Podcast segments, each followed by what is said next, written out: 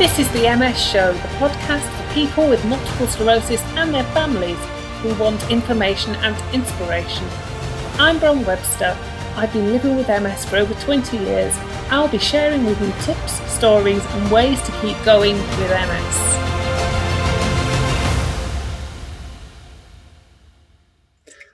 Hi, and welcome to today's episode. When we live with MS, it's not all about the negatives, there are some gains too.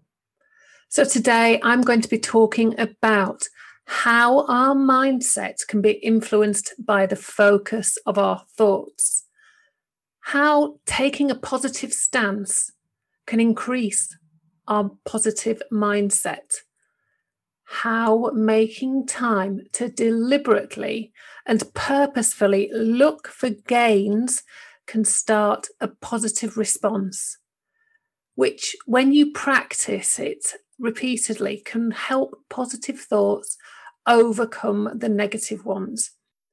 There are lots of reasons to listen. And there's a document related to this episode, which you can find in the show notes.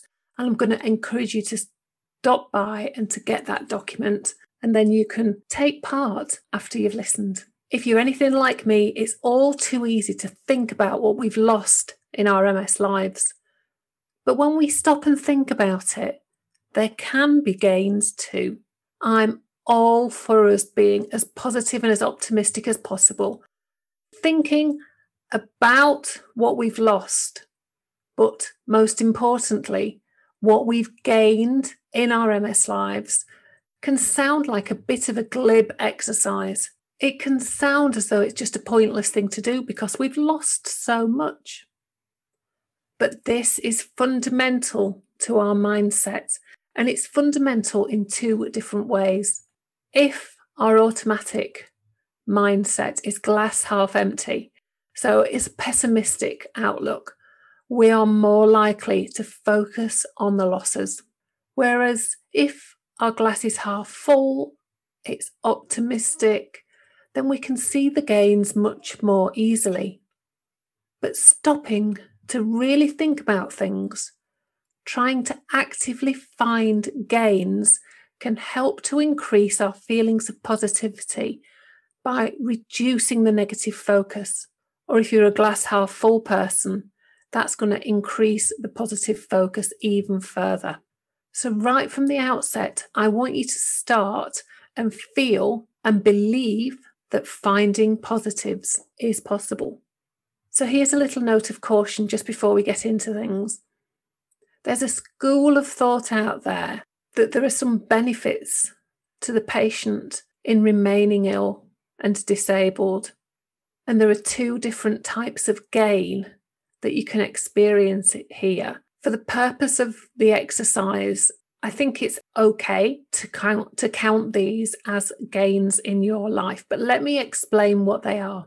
A primary gain, for example, that might be if you're feeling guilty because you can't perform a task but if there's a medical condition that justifies you not being able to perform a task, then that guilt diminishes. This means before you've accepted your diagnosis, there's a reason that you're feeling super guilty. You need to accept that there's a medical reason why you're not doing the cooking and the cleaning and the gardening, whatever it might be. So you need to accept that medical reason. And once I accepted it, I felt a lot, lot better and I identified these things as a genuine gain in my life, a genuine gain from my illness.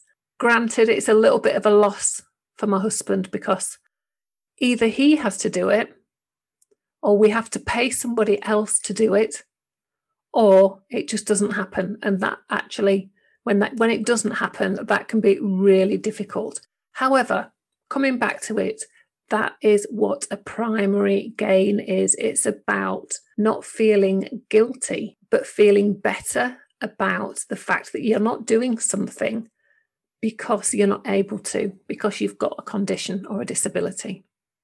And then there's something else called secondary gain. And an example would be a person who's got an illness has got a doctor's note that gives them time off work. So that's allowed work, accept the doctor's note, and you're getting some sick pay.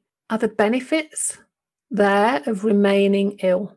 Are the benefits of not going into work if you're still getting paid? These are the sorts of benefits that have been called secondary gains, the secondary gains of illness. And they might just perpetuate disability and illness behaviour. There are usually secondary gains of illness, such as escaping your family responsibilities. And I know I no longer do the cooking, or at least not if it involves chopping and peeling and lifting pans. But what I do get to do is sit on my backside and watch someone else cook. And if I'm honest, there are times when possibly I've got the strength or my fatigue levels are okay. And maybe I could do a little bit more than I do. But I sometimes like that I don't need to because the secondary gain is actually perpetuating my, perpetuating my behavior. Let's also think about all of the different secondary gain issues that are unique to medical and legal situations like seeking insurance payouts or claiming benefits, maybe qualifying for some local helping hands services. There are lots of reasons that we might perpetuate this behaviour. And of course, there are downsides too, because when we don't feel like going out with a friend, our friends, sometimes we can hide behind the illness as an excuse. And of course, we know sometimes we're genuinely not up to it, but this can affect us negatively because we're seen as flaky and unreliable. And it's often simpler for your friends to just stop asking you. So we do need to take care, even though sometimes it's quite nice having a genuine excuse when we just can't be bothered. So, how can we think about gains when it feels as though so much is negative, so much has been lost. There's an exercise that you can do. If you go to the show notes and click on the link, you can get your copy of the prompt sheet for gains and losses in your life. And then it's worth spending a bit of time thinking about them. There's lots on this sheet, there's loads and loads of different ideas and aspects of our lives, but let's look at just a couple of them on this podcast. Let's start by looking at the concept of independence. And it's not just about your gut instinct and your gut reaction, because I think I know what you'd put for this one. I think I know you'd put that this is an out and out loss in your life, because it is a big worry for lots of people who live with MS loss of financial independence, loss of physical independence. But if we stop and think for a little bit longer, and then what if we were to embrace an element of dependence? What if we were surrounded by the right people in our lives and it meant we could work towards getting a real strong relationship with those people and telling them how much we appreciate them? And also recognizing that maybe the people in your life they're not going to be able to support you like you need. And it might involve a loss of relationships but in the long term that might actually be a gain in the dependence state. So in this case if we're thinking about independence one thing we can say is that it has the potential to change. Some connected elements to independence may be lost but some others might be gained. It's down to you to think about it. Think about it at the stage of your illness. Think about it in your personal environment and work out what proportion of it is lost and what proportion of it is gained. Now, I think for me, it feels fundamentally like a loss, but with opportunities for some gains. And I do know from talking with other people in the community, these changes are often positive over time. The next thing I want us to think about is strength. On first glance, your instinct might be that we're talking about physical strength. And if you live with a chronic health condition, such as multiple sclerosis, well, yes, your physical strength may well have diminished. So you could say it is a loss, but we're doing an exercise and we're thinking about things in just a little bit more detail. What if we think about strength of character? Now, if you're newly diagnosed, you're probably still coming to terms with the strength that's required of you. But at some point in time, you're going to hit a point where you realize just how strong you have been. You'll recognize how much strength of character you might have gained. So that's when we think about the concept of strength and just taking it beyond the immediate physical strength. And when you take time to consider things and move beyond that initial reaction, you're going to find it's not all about loss. Yes, certainly you will have lost some things, but it's not all loss. I thought it could be useful to just share five things that I know I've gained from my MS diagnosis. Well, I say I've gained them. It's definitely gained since I accepted my diagnosis which was eight years after being diagnosed. So, the five things I thought I'd share. The first one, I've definitely slowed down physically, of course, but it's made me start to appreciate the little things instead of dashing to the office, dashing to the gym, getting home, throwing some food down my neck. I've slowed down. I focus more on little things. I've got a different and more positive outlook on life because I've recognized just how bloody strong I've been and continue to be to cope with everything. So I've got such a positive outlook now. I've got new friends. I've got new friends and a new MS community, and there's lots of us.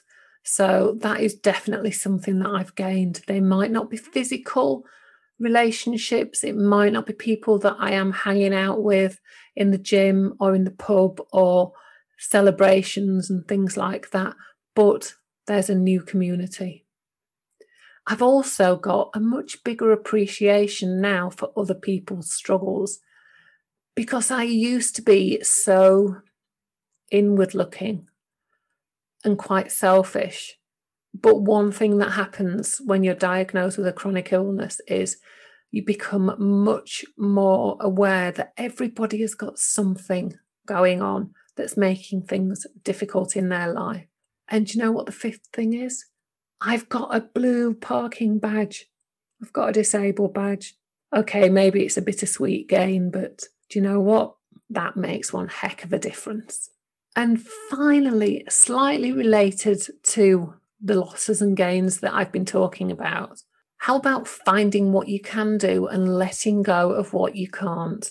So I can exercise on a spin bike slowly, and it's only come about recently, but I can do this even though I can't jog anymore.